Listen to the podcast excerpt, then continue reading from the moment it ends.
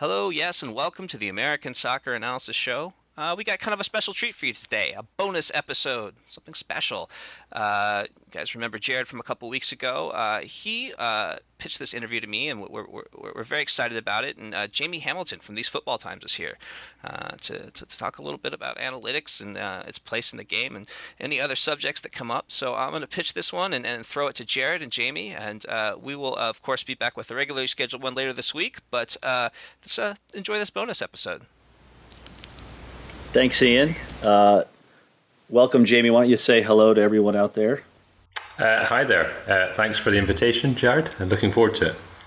It's uh, great to have you. So, at American Soccer Analysis, we are we are in the weeds of the data. We're building analytical models. We're drilling for insights, especially in MLS. So, I think it's good from time to time to step back and take stock of the big picture and where trends are happening in this in the global sport. Specifically, we want to examine with you the role of analytics and seeking objectivity in the sport and try to glean insight on, on where it's headed. Um, and of course, it never hurts to get an international perspective. So, you are a barman, a football coach, and a writer. Uh, you've also done some some YouTube videos, and I'm a very big fan of your work. Uh, and let me let me explain why. Yeah, Let me introduce you, yeah, and then I'd be I'd be interested. yeah, actually, yeah, and then so I'll, I'll pitch your work, and then you can uh, tell me where I'm wrong. Okay. So you know, my my point of view of your work is that you try to apply big picture concepts from outside of soccer, and you apply try to apply them to the world of soccer. So you come from a philosophical point of view. You're seeking uh, objective truths about soccer, citing objective football theory. You're looking at the role of aesthetics in the game. You're looking at the notions of good and evil you're looking at democracy in the sport. Uh, you're looking at the psychology of the sport and the fact that humans play the sport and what influence that has on how we should approach teaching the game. Uh, but at the heart of everything you're doing, you're trying to understand better about how to make a winning soccer team. Is that a fair representation of your themes? Yeah. Um, well, yeah, it sounds kind of lofty you put it like that, but uh, uh, I, I, yeah, I'm not sure I'm searching for objective truth. I think I'm searching for truth yeah, that's one thing I would say. Um, we can talk about. I'm sure we'll get into that at some point uh, uh during the conversation. But yeah, Certainly. no, I'm just I'm, I'm very interested in in in football, right, and and and how it is. I think a cultural phenomenon, um, unprecedented in terms of games that human beings have invented. Um, I think, I mean, I don't again have any empirical data on this, but it seems that it is one of, if not the most popular game ever invented, which is quite something. So it's interesting to maybe try and investigate as to why that might be. So that's that's I suppose broadly speaking the, the, where I come from uh, when I'm yeah when I'm writing or talking about football. Yeah. Cool. So I think that um, I'll start with what I would refer to as your sort of maybe central thesis. You might dispute that, but you wrote an article a while ago called The Philosophy of Football A Complete Perspective. And for anybody who hasn't read it, I recommend you grab your favorite drink, Google that, and uh, enjoy the long read. Uh, but I'll summarize, I think, one of your points, I think, to kick off the conversation. I think a summary so, is required. That's a very long winded thing, that. So, yes, yeah, summary, summary is good. It's, it's rather long winded. But in it, uh, you, you actually quote uh, Chris Anderson and David Sally's book called The Numbers Game, in which they make the case that soccer matches come down to a 50% chance on a game by game basis. And you argue that given that, coaches and players should be really obsessed with maximizing their chance with the remaining half, but also understanding at the same time that no matter what you do, 50% is given over to chance in any particular game. So while you're not an analytics man per se, not a self-proclaimed analytics man. You're you're definitely interested in the notion of uh, how analytics can kind of help seek out the truth, um, and that's particularly why I wanted to have you on. And so, it, it, as I think through the kind of the trends that are going on in the world. Um, and how they relate to soccer. You know, right now we're in the middle of a artificial intelligence hype train. Automobiles are soon going to drive themselves uh, everyone views that as an improvement for mankind. Or flying. Uh, we live in a world. yeah, yeah, we live in a world where science and discovery of what is is regarded as critical. Um, and but when you look at sports, it seems to be less of a trend to kind of fall into the AI trap. Although in other sports, you're seeing that revolutions are occurring. There was just an article. I live outside of Philadelphia. There's an article about the Philadelphia 76ers who have an analytical staff of 10 people. Uh, so in certain sports, we are seeing that analytics and trying to come up with insights about the game with numbers is is trending. But in soccer, I would say uh, you could you could have a glass full point of view here or a glass empty point of view. That, that we're a little bit more in a nation stage of understanding uh, the truth about soccer and what makes a good soccer team. So why do you think that is? Do you have any thoughts on kind of why we are where we are in soccer? As in implying that we're somewhere sort of uh, not as far on as we should be, something like that, in terms of analytics. Is that the? I think so, and it, that's yeah, your view. And, yeah. And in your and in your um, in your post on the on philosophy, you spoke about how uh, soccer is the most open-ended game with the most mm-hmm. choices available yeah. to any individual player, which yeah. I think which I think is why some of this is happening. Yeah, yeah, um, yeah. I think it's a very football seems to be a very complex game. Um, it's difficult to say if it's the most complex. Again, I don't want to make these absolutist claims, but it seems very complex. I think that's fair. Um, more complex than other games um, because of the nature of it. It's a free flowing game. This stuff, you know, people talk about this, you know, fairly frequently. Um, uh, what I would say is the, the, the piece you're actually referring to. I can't remember. Was that? I think that might have been a couple of years ago. I wrote that. I think, um, and I would say that I certainly have changed my view somewhat from then, um, which I think's well. I think that's a good thing. I think it's good to change your mind because otherwise you don't, and that's bad. Um, I think a lot of the time.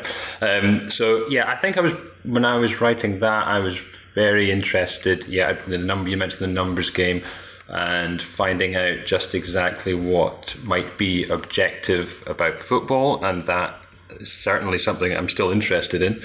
Um, but it seems to me, the more I look at it, that or think about it, is that while there is an objective nature to football that is clear and, and, and and very useful to understand, there is, well, I think that the more substantial part is perhaps not objective.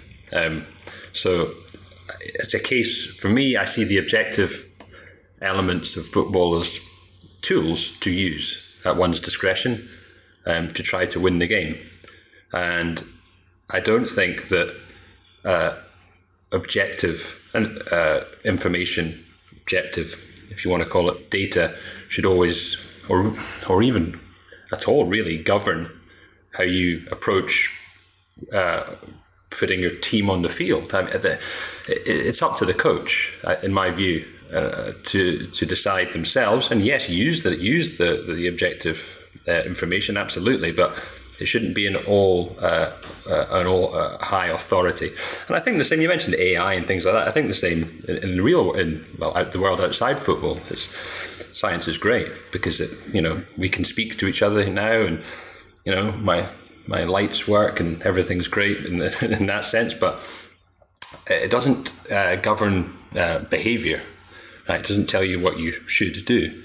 Um, it shows what th- the relationship between things are and how we can understand the natural world, and that's great.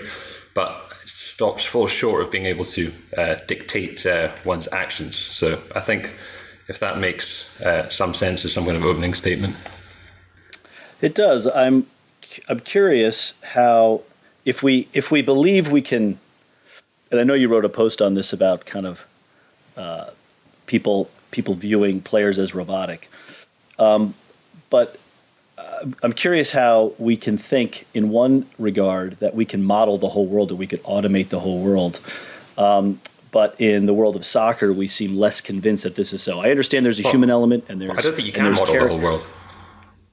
I think that's a mistake. Well, so, yeah. I, I, guess, I guess, but uh, I, I hear you. Yeah. I'm just saying that I'm just saying that there is a push towards this notion of science will ultimately be able to explain everything. certainly is a push. So, yeah. so should we? So should we? But obviously, you don't agree with that. You believe that there's a subjective layer beyond the objective layer that's equally as important to understanding the game. I guess the question I would have is do you think that analytics can drive even further towards that objective truth, e- accepting that truth lies beyond what we can objectively measure. Um, do you think the game? Why is there still some pushback towards that level of objectivity coming into the game? Yeah, I think it's I think it's very useful, uh, Jared. I think it's great, and I think it can. There's who knows how far how detailed the analytics can get and how useful the the the the, the, the information can be. Um, yeah, it's it's great uh, if it's used in if it, the context is always important here, isn't it? I mean, things taken out of context and which is what science does, right? It takes things out of context, puts them in laboratory conditions to try and establish the nature of those things, objects, under those conditions. And, you know, that's essentially what it is. Um, football is always played in context, um, a, a complete, seemingly infinitely complex context with fluid moving uh, uh, parts to it. So there's always going to be an element of, of, of of, of, of taking it out of that context. So, having said that, there are certainly uh, metrics uh, that we can measure that can help guide our understanding of what might be a good thing to try to do if you want to win football matches. But, you know, just because you have 65% possession, that doesn't, doesn't mean you're going to win. And you can play without the ball if you want. Um, just as an example, if you want to use possession as a metric, the, the, the key, I suppose, and again, I'm not the uh, analyst, but it seems to me if I was looking for, for, for things to measure, it would be I'd be trying to find the strongest causality between the, the, the win and the and the the thing that I'm measuring, right? I, I, want to I want to be as sure as I can that the thing I'm measuring actually helps the team win, um, which isn't always obvious, I don't think, in football. No, it's definitely not. I mean, I think if you take a, you know, first of all, context is absolutely critical. We talk about all the time, uh, you know, behind the scenes at American Soccer Analysis when we're critiquing other people's ideas. Um, and and you're right. The goal is ultimately to provide insight that traditional numbers, perhaps, or simpler numbers don't uh, really help with. So possession, I think we know now is virtually irrelevant to you know whether or not someone's played a good game or not uh, because there's tactics behind that decision. Uh, if it tells you anything, it tells you more how the game was played than what the result should be. Uh, but something like expected goals, which is making uh, a little bit more headway in the public consciousness, is an attempt to really get at uh, a little bit more who had the better chances, uh, perhaps who was a little unlucky. So, sort of getting at that notion of the percent of the game that comes down to chance. Uh, and I think that's why XG started to resonate with the public consciousness as they get a they get a grasp on it. But XG's been around for XG's been around for over half a decade, and it's just now getting uh, kind of groundswell, uh, if you will, and I would say minor groundswell in the sport. Um, what, what's your take on expected goals uh, um, and how yeah. it can help the game? I think it's I think it's interesting. Um, it's good. It's interesting to see.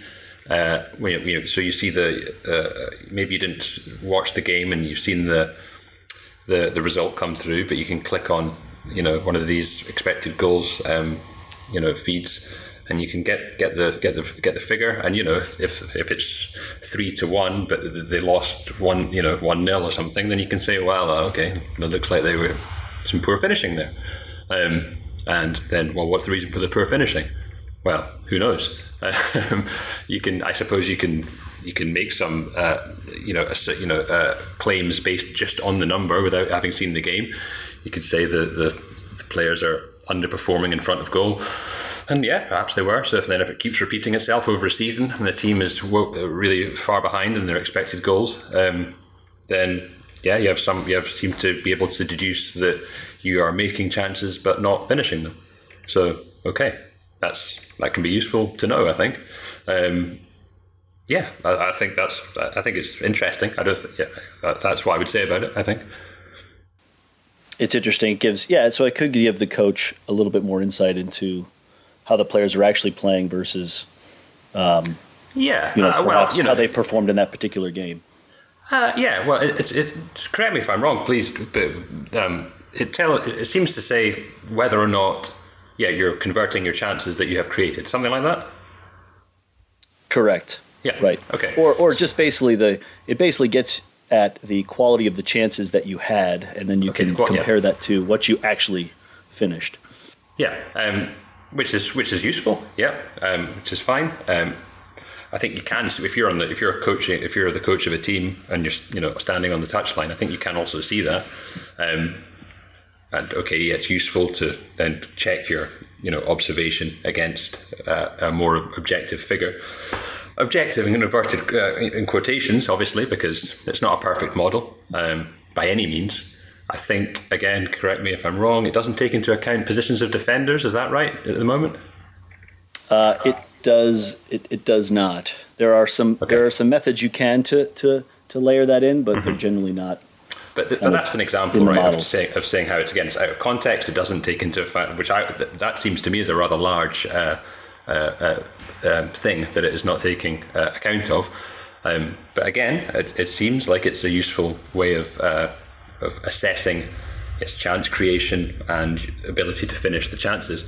Um, so, and yes, if you have a, a, a player or, or players that are consistently over time replicated over a large sample size, falling behind on the uh, expected goals, then you might uh, that can tell you something. Um, although I'm not sure if it would tell you something that you wouldn't be able to see anyway in that sense. Um, but uh, yeah, I, think, and you know, I, I, I understand. They're on match of the day now in in, in, in the UK. Um, that was quite a big move for them, I suppose, to, to put on this. Uh, maybe Sky Sports as well. I, I don't know, but yeah, it seems to be the the sort of a, a breakthrough metric, let's say, for the analytics community or something like that. Um, but yeah, a lot of people seem confused by it, but that's okay as well because you know it, it, it, it's not the be all and end all. You know, it's you know it's it's just another way of measuring something in the game. Um, well, I don't know. I mean, am I missing something? The pra- the practicality of it, or how how how would it be? Re- how is it recommended that it's used? Uh, would you say from the analytics community? Yeah, well, I kind of want to touch on a thing you said there um, about it being sort of confused by by folks, and I think that's one of the bigger issues. If you look at, say, objective football theory or the way uh, tactical writers approach the game with their language, uh, Yeah. and then the way that analysts promote their work within the community, it can be very difficult to project the overall intent of what they're trying to say, or it can be lost in, I think, the language that kind of uh, envelops objective football theory or inve- in, in, is used in the analytical community. It makes it difficult for people who are not analytical or not tacticians to really understand what the person is saying. Do you see that as an issue as well? Yeah, I think that's the, well, that's one of just the fundamental issues of being human. I think communicating. This is whether it's, but certainly, yeah, certainly when you're talking, when you're trying to relay or convey information from, let's say, a more technical uh, domain into a more practical domain, maybe let's say something like that, then yeah, I think it's very important that people see the un- understand the practical use of this me- metric tool that is being suggested because otherwise it is just it's just numbers, right? It's, it's, it's such, why why is this important? You know, what, what, what how is this going to help me in understanding the game, being a fan of the game, coaching the game, playing the game? What what is what use is this? Um, and that's, it's the, this is the, the, the pragmatic element that, I, that I'm I'm I'm keen on. I, I think th- things should be useful um, in, in relation to the goal that we're trying to achieve, which in football is to win.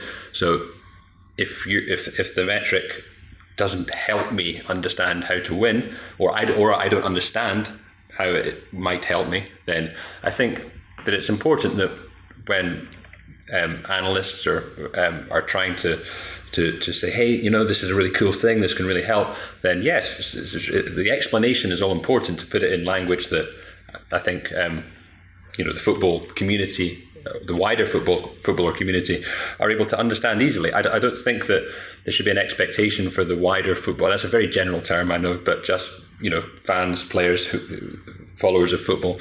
I don't think that there should be a huge expectation on on, on, on everyone to suddenly become experts in you know um, statistics. I, I, just, I don't see that as particularly practical. I think that's why it's taken five years. I think to get into the to the mainstream media. Now, you know, now it appears on sort of a Fox uh, infographic right during a game in the U.S. Yeah. And I think that's good and that's bad because in one case, obviously the fans of analytics who understand expected goals are excited that it's kind of getting on television, but at the same time, I think it's creating confusion and maybe even some anger towards the more traditional crew who doesn't understand kind of what that means. So it's, it's presented without necessarily the context or the meaning of what you're supposed to take yeah. away from this. Yeah. So if you're so if you're a coach, what is the, the use of expected goal? I mean, have I have I summed it up fairly? Do you think, or am I missing a, a yeah? So I guess I would, and I'm gonna I I, I hope I do the analytical community justice with this, but the the um, how I would the, the main benefit for me is it is a estimator of the the true quality of the chances that a team is creating. And the, the benefit of having that information is that you might a team might be playing better or worse than they appear to be playing uh, as a result of that. So if you were to take expected goals over say five games, uh, they might have scored five goals, uh, but they should have scored eight according to the expected goals metric. Um, what we see, uh, what, has been shown um, granted in probably smaller blogging areas than the mainstream. But what we've seen is that the fact that gap is is more predictive of future performance than other metrics that we use. So, so, so the five goals is less of a predictive uh, element for future success than the eight goals that the expected goals is telling you about. So you can expect a team to perform better than they have been based on the expected goals. So if you're a coach, and in fact Jim Curtin, the Philadelphia Union coach, just quoted expected goals in a press conference because the union are per- underperforming their expected goals, and he's trying to suggest to the fan base that they should be perf- they will be performing better in the future. They're actually performing better than it looks. Yeah, so it's uh, like an, so anom- an, coach- an, anomalous you know run of bad finishing, something like that. Right, right. Yeah. Uh, unlucky. The ball the ball didn't yeah. quite bounce off the turf as mm-hmm. as they would have wanted, etc. Yeah, um, yeah. I, I, don't. I think that's reasonable. I think you can use. Yeah, it, it seems like a reasonable thing to cite if you're going to say, yeah, well, I, I think we're pretty happy with the performance. Felt a little unlucky that we didn't win, but uh, yeah, uh, and it, yeah, it gives you this uh, uh, objective. Uh, uh, you know, data to fall back on and, and buttress your argument. So yeah, I think it's it's reasonable. Um, and yeah, as long as people are understanding you properly. That's the, again, this is the thing. If, if if you're the coach and you want to speak to the press and your fans, um, you run the risk. I think when you talk, not to say you shouldn't, but that this would be the flip side. Obviously, you'd have to weigh up. Should I mention expected goals, for example? Um, because some people or a large community part of the, the, the followers might say, well, what the hell is he talking about? Why is he talking about these numbers? You know, we care about wins, etc., because maybe they don't have a full understanding of it. Um, so yeah, uh, there's a there's a yeah, it's it, I think it's yeah, it can be a fine, no problem. And if if someone wants to to, to use it to justify one of their um, observations about the game, yeah. Yeah, I think yeah, my my takeaway or my philosophy in all this is that the writer or the analyst should really uh, not be writing for other analysts. Sometimes we fall into that trap because it's easy um, but if, to the extent that we can, create information or context or the pragmatic outcome of the analysis we're doing and make it accessible to the fans. So, you know, you know, we can talk about logistic regressions or m- machine learning algorithms or fancy things to ourselves, but that's that's only going to push the fans away, I think, or the majority of fans away. And if we really want our ideas to get out there, we need to think through how we can simply communicate the benefit of what we're doing. Right. And, and is there, and for example, for something like expected goals, is there something like, the, is there a, a, a, the what, what, what is the relationship between you say it's, it's better performance, right? Predictive of, of, of, of, more goals over in the future, or is, is, there's a correlation somewhere with something. Yeah, it, it is. Yeah. It is proven to be more predictive than traditional metrics uh, yeah. in terms of future performance. Yeah, a future performance judged on on victory on victories. Yeah. Yeah, or if you're just assessing goal scored, it would just be on goal scored. But right, in, in general, you can do both defense and offense with expected goals. So you can you could put the whole picture yeah, together. you could put the whole thing together and get some kind of um, you could get the relationship. between it over. Right. You'd have to do a lot, obviously a large sample size as well, right? Because otherwise, yeah. Um, Yeah, I, th- Yeah. I think you need between five and eight games to to get something Okay. predictive. Okay. Um, yeah, no, that, yeah, that seems that seems seems reasonable. Um, yeah, I, I, I- what, what is, do you think that is the, the most useful metric at the moment, and that's why it's crossed over into the mainstream? Let's say. Yeah, I think it's obviously taken a while, but I think um, it seems to be resonating with I think the the casual fan a little bit more.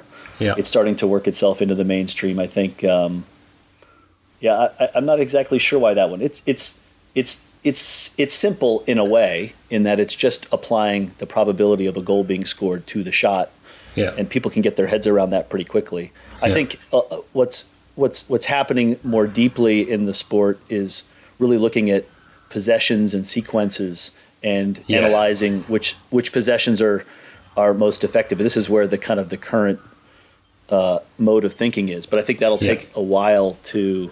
and, and to so present that to the mainstream. Like mo- passing motifs and things like this. And and, and, and, and what, I mean, what we, is it? We're looking at areas where attacks start or build-ups are made, something like that, or Exactly where Yeah. teams ten where, where teams' tendencies are as, far as building possession up the field, yeah, uh, the effectiveness of those possessions. So, is a team Yeah. playing playing long balls, or are they passing wide, Yeah. short passes? How are they doing buildups? And and understanding which of those types of sequences or possessions are most effective for certain teams. yeah, for certain because because it can vary, uh, I guess, because you know uh, some teams like to build up from the back, and so also coaches, and some guys like to go, you know, direct and you know counter press aggressively, get the second ball, and go and score from there. So yeah, it'd be interesting. Yeah, all, all this thing, all these things are interesting. Um, I think it always just comes down to how useful they are and, and, and, and how strong the, the, the correlation is with, with victory. Um, and I think that that's what makes people interested in things. If it's like, oh, hang on a minute, this really, really helps in terms of winning games. I think it's also because we're talking about expe- expected goals there. There's also, uh, correct me if I'm wrong, that there'll be there'll be rival XG models out there, right? Oh, certainly, yeah. right. Everyone's got their own, right? Right. So it's subjective in that sense. I guess it depends on your data set in a way. Yeah. I think, I think, I think statistical modeling is somewhat commoditized. There are certain Yeah. decisions you can make about uh, what data you include or don't include in, And in that depends on the analyst or, or the individual. that depends on the analyst, Yeah. uh, and it also depends on your data set. So, uh, Yeah. with American Soccer Analysis, obviously our XG model is solely based on Major League Soccer and the Yeah. history of Major League Soccer, right? So Yeah. other other other areas are going to have other leagues that have different different elements to it. Yeah, I think that's just a useful thing maybe to note uh, as well when we when we when we talk about objective information is that it is if you want to get down to it, it's it's one person's idea of what objective is because there are there are other people that argue with that person, um, and I guess the the most useful one is the one. We'd hope that the- the most useful one that rises out of this, let's say, discussion is the one that has the strongest correlation with future victory, something like that. Yeah. I mean, I think it's not to get too into the weeds, but we Yeah. we also have an expected passing model, uh, which predicts the probability that a pass would be completed given, uh, you know, the distance, the direction, uh, the, the the player who is making the pass, etc. And you can make all sorts of decisions. Do I do I count the fact that that player is a forward, or do I just let the fact that that player is in this position on the field uh, dictate the dictate the decision. And, and so so you might you might adding that forward information uh, might give make the model more accurate, but it also uh, takes away your ability to sort of view forwards, midfielders, and defenders differently. Yeah, Uh, which is so not you- necessarily so a bad as- thing. Yeah, that's- No, Yeah, exactly. yeah. So you, you might actually give up some model. Where I'm going with this is you might actually give up some model accuracy for the benefit of evaluating other things outside of the model. Uh, and, and so, so so let's take a let's take a spin away from uh, analytics and and look at I think what you were talking to before, which is the subjectivity, the subjective elements of successful uh, football, and and you know talking about um, what analytics really can't get to, or what it's very difficult for analytics to kind of analyze. And I have a quote from one of your posts, if oh, you God. don't mind me reading yeah. it. Yeah, yeah, yeah go I, for it. Yeah, yeah. I thought you might want to cringe. The um, it, you say, "What of empathy? What of passion? What of understanding and of the irrationality of the human condition? We know so little about the nature of our own consciousness that it seems bewildering to condemn a domain as infinitely complex as human psychology to that of the role of slave to scientific authority, or worse, to that of pseudoscience or dogma." And what you're getting at there is that uh, I think in that post is we we talk so much about tactics or objective football theory or XG or uh, you know certain approaches, but we have we seem to speak less about the emotional elements of the game or the the um, the you know when we talk about character or grit of a player, how is that actually defined or determined, or how does that how does that come about, and how can a coach tap into that? Yeah, is um, that fair? Yeah, yeah, no, absolutely, yeah, absolutely, yeah, uh, yeah. I think the more the more I've thought about it, and this has come from, um, you know, I've not, I've not been coaching long, five years, um, so I've always, but pre, prior to that, I have, you know, worked with people in pre, in, in, in other uh, domains, um, but the more I, I, think about it, and the more I do it, the more it seems to become um, clear that there are it seems to be to me that the, the, the, the that's the most important, maybe not the right way to put it, uh, a deeply valuable um, uh, area is this idea of human relationships and what is it that would might help a player play well? Uh, apart from a knowledge of objectivity. Um, and I think that that's something that if you work with players a lot, then you just see and be in the dressing room environment, then there's a huge part of it that is to do with human emotion and human and focus and and being part of a team and having to, to become together under one goal. Um, you see it. I mean, if you if you watch if you go to if you watch any football match, right? It's it's, it's quite a strange phenomenon, really. What's going on? Um, you can see people with um, with flags and their faces painted and they're chanting in unison. And it's not just not normal behaviour. It's not necessarily rational behaviour, right? All this, all this kind of thing. Um, it seems football seems to, to tap into something I'd say that's that's fairly it seems primal in some sense. That's not not not, not always measurable. Maybe it shouldn't be measurable. Um, by you know modern scientific um, methods. It, it seems to seems to invoke a, a, a, passion, let's say that that is difficult to articulate in any other language apart from this subjective language, um, which strikes me as being uh, indicator of then perhaps this is the way to uh, an interesting area to look at um, at least. Yeah, absolutely. I, I, you know sometimes you you watch your team play and then you you you look at Twitter afterwards to see what the reaction is and you see oh they didn't they didn't care tonight or they didn't put out the full effort or they they gave up after the after that goal. And that's really fascinating kind of insight because we don't tend to think about well how do we measure that? Did that really happen? You know if, uh, I'm a, I'm purely coming from an analytical point of view but it would be really fascinating to know what makes a team sort of give up yeah and is that and is that real is that real and is yeah. that is that uh, accurate what, was the psychological impact of losing a goal if you've made the mistake? I mean, what does it do to you as a, as a human? You know, no one likes being, you know, the fall guy in front of millions of people. That's going to have an effect. And uh, can you measure it? I don't know. Maybe you can. In that context, in that moment, is it, is it measurable? Um, you know, when you're talking to players, you're in, you know, training or dressing room. It's small things. I think it's body language. It's certain looks, glances that get thrown. Maybe someone didn't react in a way that you thought they would to a quip you make, and maybe that tells you something. You're not sure what it is, but maybe it just piques your interest in some sense. And, and these small things that are happening all the time, and everyone knows that because everyone has human relationships, and you know that, whether, it's your friends or your partner or whoever it is, your boss, your colleagues. There's always atmosphere that's caused by these interactions between human beings. Um, and I think that in football, these are extremely pronounced because it's, a, it's, a, it's an environment where the the players and the, the coaching staff and are, are interacting all the time, and it's complex. Um, and there's different maybe there's disagreements within the squad. Maybe there's characters, certain characters don't like certain elements of what the coach is doing, and it's not always. Well, it doesn't seem to be obvious in any way that an implementation and knowledge of analytics is the answer to these kind of issues, um, which I think seem to me to be the issues that one faces on a day-to-day basis when managing a, a group of people.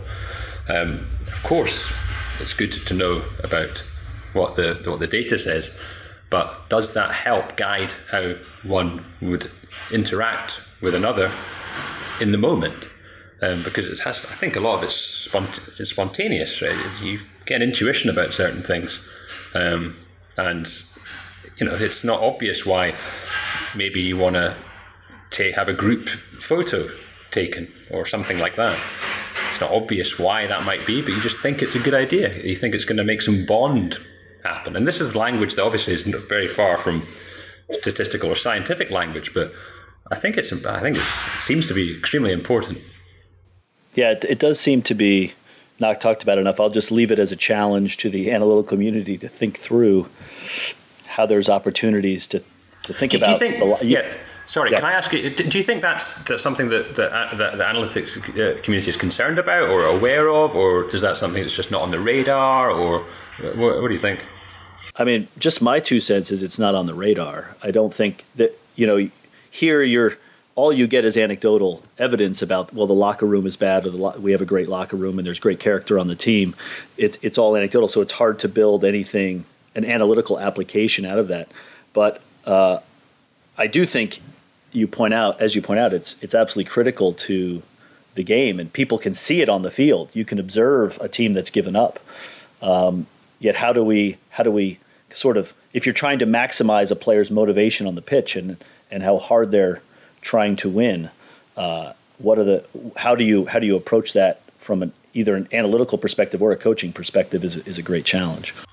Yeah, yeah, I, I think so, and I think it's I just think it's it's certainly worth I think it's worth remembering. I think maybe maybe there's some things that you can't measure, uh, and I think that's what I was getting at. Maybe in that that, that quote that you started this this that started off with there about you know empathy, passion, love, all this kind of thing, and it's yeah, you, can't, you can't really measure love as far as I'm aware, and, and nor would I nor would I want anyone to, you know. Right, um, right. quite frankly.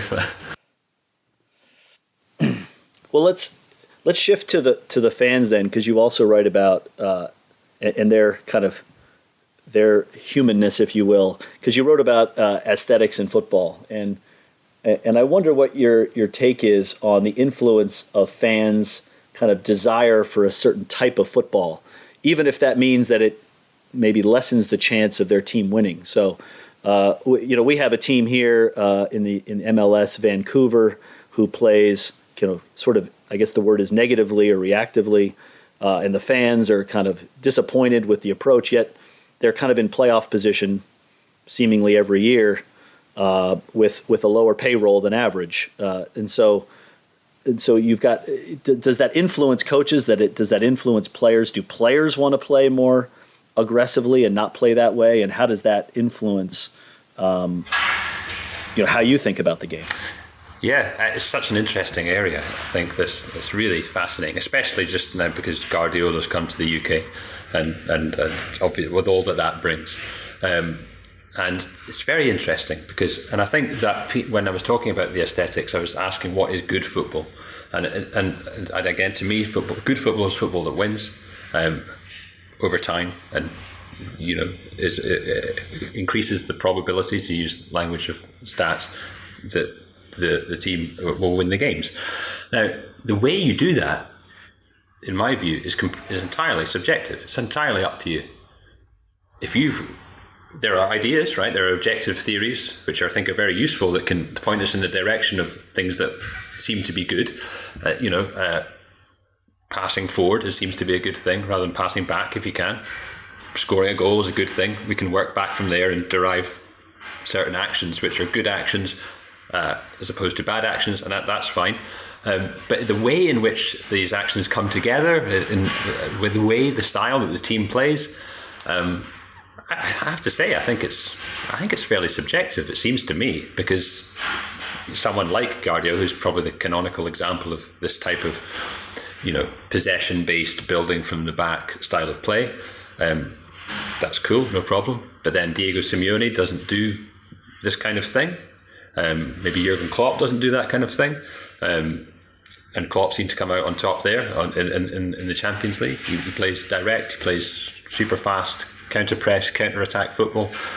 What's I think I think it's something like I think the desire to see a certain type of play probably comes from you more than anything else from from the individual that is that is demanding such a style. I, I think I think it's uh, I think that's that's the way I see it. Is if you like this uh, an elaborate yeah, you could call it elaborate. Elaborate's maybe the wrong word. If you like a, a, a, slow build up, then maybe that says something about about you. Maybe that's the way you like art. Maybe you like certain things that way.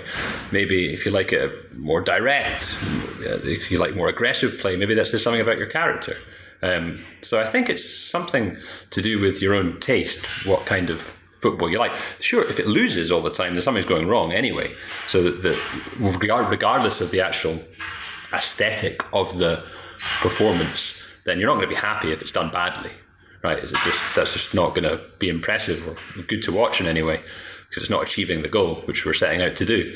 Um, so yeah, I think the aesthetic thing is certainly, as far as I can tell, it seems just to be a subjective choice. Just as one likes certain music and not others, and certain films and not others, and you can disagree with your friends on these kind of things. There doesn't seem to be a right or wrong answer on that.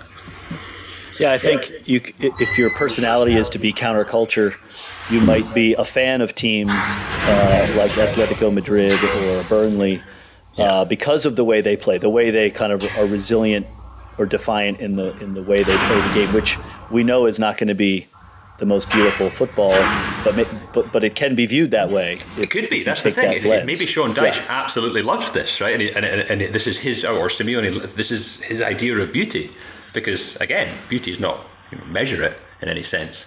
It's it's whatever you think it is, really. Yeah, I was at the yeah. uh, I was at a birthday party this weekend uh, with my with my daughter, and I was talking to one of the fathers, and he was he was originally from Spain, uh, outside Madrid. And I asked him what his favorite club was, and he said Atletico Madrid. And then we we chatted for a while, uh, and then I eventually asked him, um, "So, do the Atletico fans uh, are they disappointed in the style of play or are they happy with kind of Simeone's approach? And he looked at me almost astonished as if to suggest, how dare you think that we don't love the style of play of Atletico? They love it. Yeah. Um, I think I, I, can see why, I think. Yeah. Sure. Yeah. It looks like and a hell, it, hell of a it struck me. It struck me as the uh, you know certain fan bases. You know, you could Manchester United, for example, might bemoan how their their team is boring or whatever, finishing second in the league. But but someone like an Atletico that the fan base can absolutely appreciate uh, what that style has done for that for that club. Yeah, uh, I wouldn't draw too many comparisons between let's say the style of. Well, I would personally wouldn't between Simeone and Mourinho. I think they're very different. Um, I see, yeah, Simeone seems to be an incredibly just aggressive, passionate coach. You see him barking on the touchline, you know, and it's I always chuckle a little bit sometimes, you know, when you and I know that you know it's not a good idea to shout at you know when you're coaching young children and things like that. Don't don't quiet. Your coaches should be quiet and all that. I, I know it's not the same as when you're coaching in the Champions League, but I do find it uh, it's quite amusing when Simeone is there going absolutely crazy on the touchline, and, and, I think his players are I think his players react to it. You know, I think there's an, I think there's an energy there, and it's, and it's it seems to be uh, a real a real uh, a real moment. You know, when when he when he's coaching with the players in the game, and I think the fans feel it as well. I think Klopp's similar similar in that sense. They, they really have, have this incredible ability to to, to channel uh, the, the the energy in the stadium. And I know that, uh, that this again maybe is not language that's that's that's that's that's used for for for, for uh, analytics. But when I'm watching football or coaching football, I feel this energy, and I think it's a, a really interesting thing. And of course, you don't have to do that at all. There's many the other coaches that will just be very calm, very calm but yet the team will play absolutely beautifully and be incredibly effective. So yeah, it's very difficult to to, to, to judge. But I, I think was I think again it comes down to are you effective? I think is, is is is the important thing. And if someone is effective but still doesn't like the style, okay, that's so that's fine. You could you could make that argument, I suppose, on a purely aesthetic level, but I'm not sure too many of your the rest of the, the, the people around your club would agree with you. Yeah. So, so I would be remiss if I did not uh, ask, you know, your outsider's perspective on Major League Soccer. You're you're chatting with a uh, a blog that you know is I would call it obsessed with the the sport in the U.S. and and our league. Just curious uh, what your take is from an outsider's view. You know, we've got Zlatan now and potentially Rooney. We've also got Italian star Sebastian Giovinco, and so you got this mix of kind of post post peak players, but also uh, some exciting international players from their peak now joining. Uh, especially when you look at Almiron and uh, and Barco in Atlanta United. So there's there's some a mix of youth and experience kind of coming into the league. What's your take?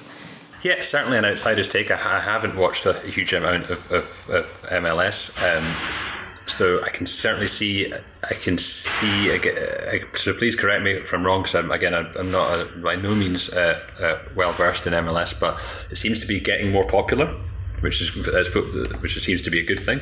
Um, atmosphere seem to be building. Uh, fans seem to be really engaging with uh, football in a way that hasn't been the case in uh, uh, America up until fairly recently. It's been tried a few times before, um, but the, the people seem to be getting excited about football. And I think, as a fan of football, I think that's a fantastic thing. Um, that's a really great thing. Um, in terms of the players, yeah, yeah uh, uh, I can see why. you know, players that are coming towards the end of their career in Europe that have had glittering careers would like to go to America um, and, and, and, try something different. And there's obviously a financial uh, incentive there, um, and also the lifestyle. I'd imagine is really very nice. Um, so yeah, that's all fine. The thing that really turns me off about MLS is the structure. Right, I, I just I just don't like it uh, for a number of reasons. I mean, it, it's not inclusive. Uh, this is a league. This a it's a privately owned company, right? Right. So I, know it's not a privately owned company, but the way they've structured their, their league is they've made a barrier, right, to everyone else. That's that's right. I, have read that correctly, right?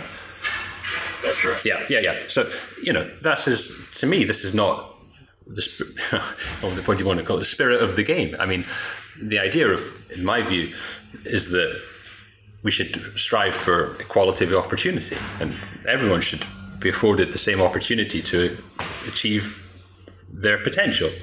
And I think if you put a barrier in place of that, then you know that's where your values lie. You, you want to control. You want something that's finite, that so you can have a, a total uh, authority over it, and you don't want um, some upstart coming along and upsetting the apple cart but to me, that's what football is. That's what football's about. If you want to start a club at, a grassroots level, to dream of what it actually might become, to dream of that potential of, of you know, 20 years' time, maybe challenging for the, the, the top honours. And I think that's reflective of life as well. I think, you know, equality of opportunity is a laudable goal. And if you uh, uh, purposefully put a barrier in place of that, then it would indicate to me that well, control and finance and self-preservation are taking uh, precedence over uh, the game. Let's say. I agree so, with you that um, I, I, agree with you that I believe that this is why you know the openness of the game. I believe is why it's the most popular sport in the world, as you talked about at the opening. I think the challenge, obviously, for MLS owners in the beginning is soccer is best case the fifth most popular sport in the world and there had been there had been leagues uh, prior to MLS that had failed miserably because owners uh, overspent for players, kind of had had dreamed the revenues would grow much bigger than they actually did, and paid for players they really couldn't afford. And so I think when the the owners of MLS sat down to build a new league, they said it's really critical that we kind of uh, if, if we band together, we can limit those mistakes and at the same time gain leverage over players to ensure that we, you know, keep the costs at a reasonable level. Together, we'll grow this game at a more consistent level. At a, maybe maybe it won't grow as quickly. Maybe we'll sacrifice some of the upside. But what we're going to do is we're going to ensure we're going to stay in business year after year. So that that was the form that was the rationale for the formation back in uh, 1996. And I think um, starting in 2008, uh, where they introduced designated players, uh, that allowed uh, individual owners to go above and beyond their budget uh, and sort of started to loosen the purse strings. And that's when you started to see teams like an LA Galaxy uh, spend more than the the rest of the league because they could afford to. And uh, and I think even more so today, um, you've got owners spending you know significantly bigger than other owners, which is creating you know it, it's putting a strain on the parity, but it's also allowing uh, MLS to sign some of these exciting players. So I think behind the scenes, and I, and I you know I share I personally share your frustration. I know other fans of MLS you know don't care as much. Um, but I think behind the scenes they are actively figuring out how to uh, create more of a democracy, at least within the league, around who signs what players and what individual capabilities they're building to to build a sustainable competitive advantage. Now, I think I think we're it, it's still obviously falling short in your mind is going to be well, open it up to the smaller clubs. And also, I, you know, I don't know if it's uh, obvious that everyone should be have the same power to buy players. Why should they? You know, if you win, if you're the best, then why can't you grow your club and you get the financial reward that comes with that? Um, and you that that seems to be that's the idea, right? It's you know you want to get to a high level as possible, and then you get the. I don't know. If a lot of people may not agree with this, but that seems to be the way it works. Um, and if you want to build a club, you want to try and win, um, and you want to be you want to reap the rewards of that victory. And I think that's how the great European clubs did it. Um, okay, they, you might say now that they've become so elite and that the, the, the, you know it's the competition is suffering. I don't know. I like watching the Champions League. I think it's pretty good. Um, I enjoy those Tuesday Wednesday nights. Um, the best football I've ever seen. Uh, you know, live on my TV. Um, so yeah, there's that, and and yeah, there's also of course the thing you mentioned there that I think the quality suffers. I mean, if you're not fighting for to stay up, if you're not fighting for promotion, then the intensity again. I don't know if you can measure this um, but it would seem obvious that if there's no, you know, finishing last just means oh well, oh well, well we'll get you know get to go again next year, chaps, no problem. Then where's the intensity there? Um, where's where's the passion? Something like that. So yeah, I, I, I don't know. I mean, is there have they is there been noises made that this is just a, a, a you know a stepping stone and it's going to be opened up, and is that generally accepted as the way it's going to happen? Or? I think. I mean, I think um, leadership of MLS has been uh, pretty guarded on this topic uh, and kind of shuts it down quickly. Why would I they do be, think? Do you think? I mean, if, well, if, if think, they are going to do it, why would they be guarded about it? Um, well, I think. Well, certainly, if they had a plan to do it, they would come out and say it. Uh, would seem I think, it, yeah. Yeah, because they know that the fans, uh, I think, would like it, and uh, I think they don't feel that uh, is my guess. This is me asserting they they don't quite feel they're on strong enough financial footing to open the league in some way. And they're not exactly sure how to structure it. If you think about it, you've got all these you've got all these owners owning one company. So how do you relegate an owner who is a who owns shares of the company that you just left? So, so maybe uh, got a fundamental so problem a, with the model. Yeah, this is the thing. Yeah, yeah. yeah you well, you, you you started the model for one reason to make sure you sustained, and now you come to this issue of well, okay, we've sustained, but how do we how do we ease up on this model and create um, opportunities for individual owners, as you say. Atla- you know, how do we allow Atlanta United to be everything that Atlanta United can be, based on their owner, uh, w- while staying within the sort of financial structure that we originally built? So I think they're in, they're internally grappling with how to loosen the strings behind the scenes, if you will. And I think ultimately someday there will be some form of promotion relegation uh, but the, but the owners are going to have to stay owners of overall MLS somehow. That's the challenge. Hmm. Yeah, yeah. So it seems a seems a difficult situation because, like you say, who's gonna? The owners aren't. They wouldn't sign up for it, would they? They, they would just go against it and say, "Yeah, there's really, there's really, there's not a ton of incentive for them unless they feel." I, I think they also feel that there's enough growth in the runway that they'll continue they can continue this way and continue to build the talent, to continue to get the sport more popular. They don't need this. At some point, I think they realize that to get that next phase of growth, they're going to need to figure out how to allow other teams the opportunity to play with them. I, th- um, I, think yeah, and I think I don't know. Maybe this is completely speculative, but why not? Um, they uh, if they continue, if they don't, if they can, then who's to say that another structure could rise and uh, and, and, and, challenge that one?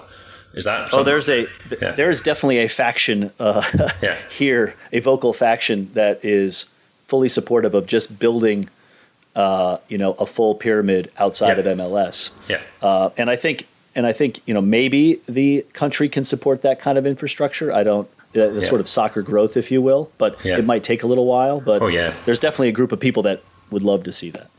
Yeah, um, yeah. So yeah, that, that's that's that, that's sort of my take on it. I can't say too much about the football because I, I, really haven't watched a, a, huge amount of it. Um, yeah, you, you guys enjoy it though, right? It's it's, it's an enjoyable oh, yeah, absolutely. Yeah. I mean, I, yeah, there's there's enough tactical diversity. Uh, and there's enough there's enough quality play. And I think especially when you see a team like Atlanta United play the, the New York Red Bulls or NYCFC, those are those are really exciting matches. There's good atmosphere and there's good good quality. Do the, do the Red Bulls do they play similar to Leipzig and Salzburg in that high intensity pressing style, or is yeah, that they evident are, in there? Yeah. They sort of remind me of your your take on Klopp, which is this sort of high press and then very direct following the turnover. Um, less possession oriented. I think, yeah. I just yeah I always I'm fascinated with Red Bull football at the moment. I think they seem to be doing it very an interesting thing. Um, seem to be able to have a model that they successfully put into different uh, cultures, different uh, um, different groups of players, which seems to be a difficult thing that a lot of a lot of organisations struggle with. So I think yeah, it's, it's, yeah I'm they, certainly interested in that. Yeah, yeah, they had a good run uh, this year. They had two two teams make go pretty deep in the Europa League, and then the Red Bulls made it to the semifinals of the CONCACAF Champions League. So they did pretty well. So, um, just wrapping up here, uh, any projects you're currently working on you want to talk about or share?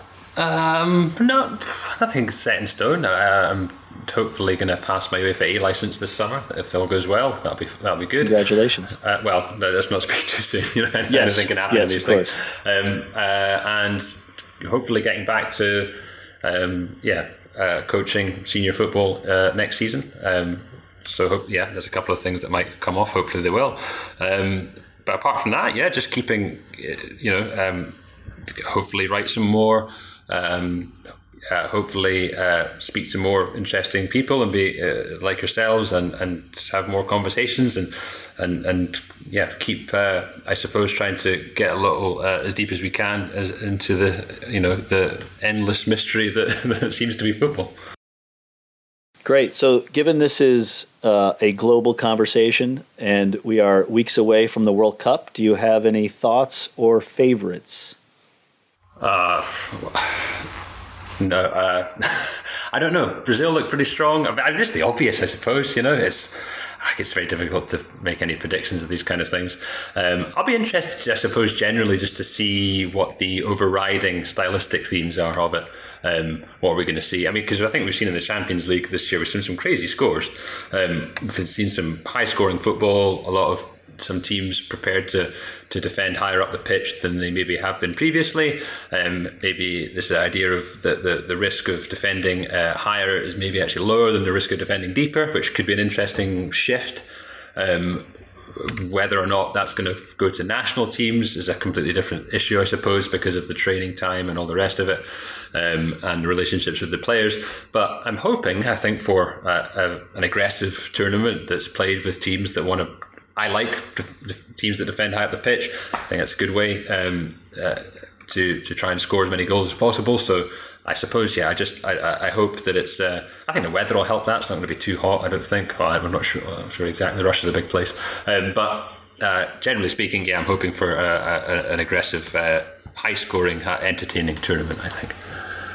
Yeah, that's an interesting yeah. point of view. I mean, if you coming out of the Euro, obviously the two stories were Iceland and Portugal where yeah. you know defensive defensive football was kind of winning the day. But now, if you look at, I think the teams that are considered to have the best chance, you know, Spain, France, Germany, Brazil, yeah. none of those none of those teams would you suggest are going to sit back at all?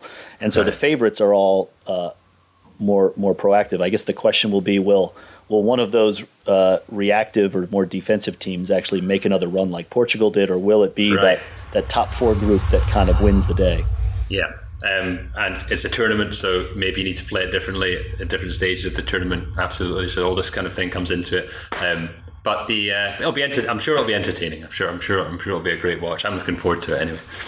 Yeah, I am as well. So how can uh, folks find you, Jamie? Uh, I suppose on Twitter uh, mainly it's uh, uh at Sterling under slash J, uh, Jamie Hamilton, and I post anything that I write um, goes up there, and um, I don't tweet a huge amount uh, as much as I used to. I think that's been a conscious decision. um, yeah, but I'm certainly I like looking at the, the, the, feeds of people in the in the football community, and yeah, so um, that's probably the best place. Great. Well, thank you so much, Jamie, for taking the time to speak with American Soccer Analysis. I really enjoyed uh, speaking with you. Uh, not at all. Absolute pleasure. Thanks very much for the for the invitation. It was, it was uh, really enjoyed it. It was great. Thank you. Like everybody else, but it's the same thing. Always the same dream, keeping him from moving. Saying, I don't wanna do nothing but be in a rock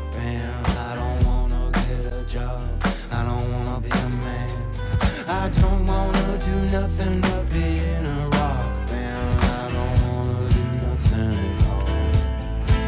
I don't wanna do nothing at all. Then the bills pour in, and he fakes it like to swim, but he still don't go anywhere until he gets too deep. They got him swimming in his sleep until he needs to grab something and get some air so he pulls a job down at the landfill. And he don't mind the working outside, looking out on the turnpike. But the days go by and the fire in his side tells him he'll never be right till the day that he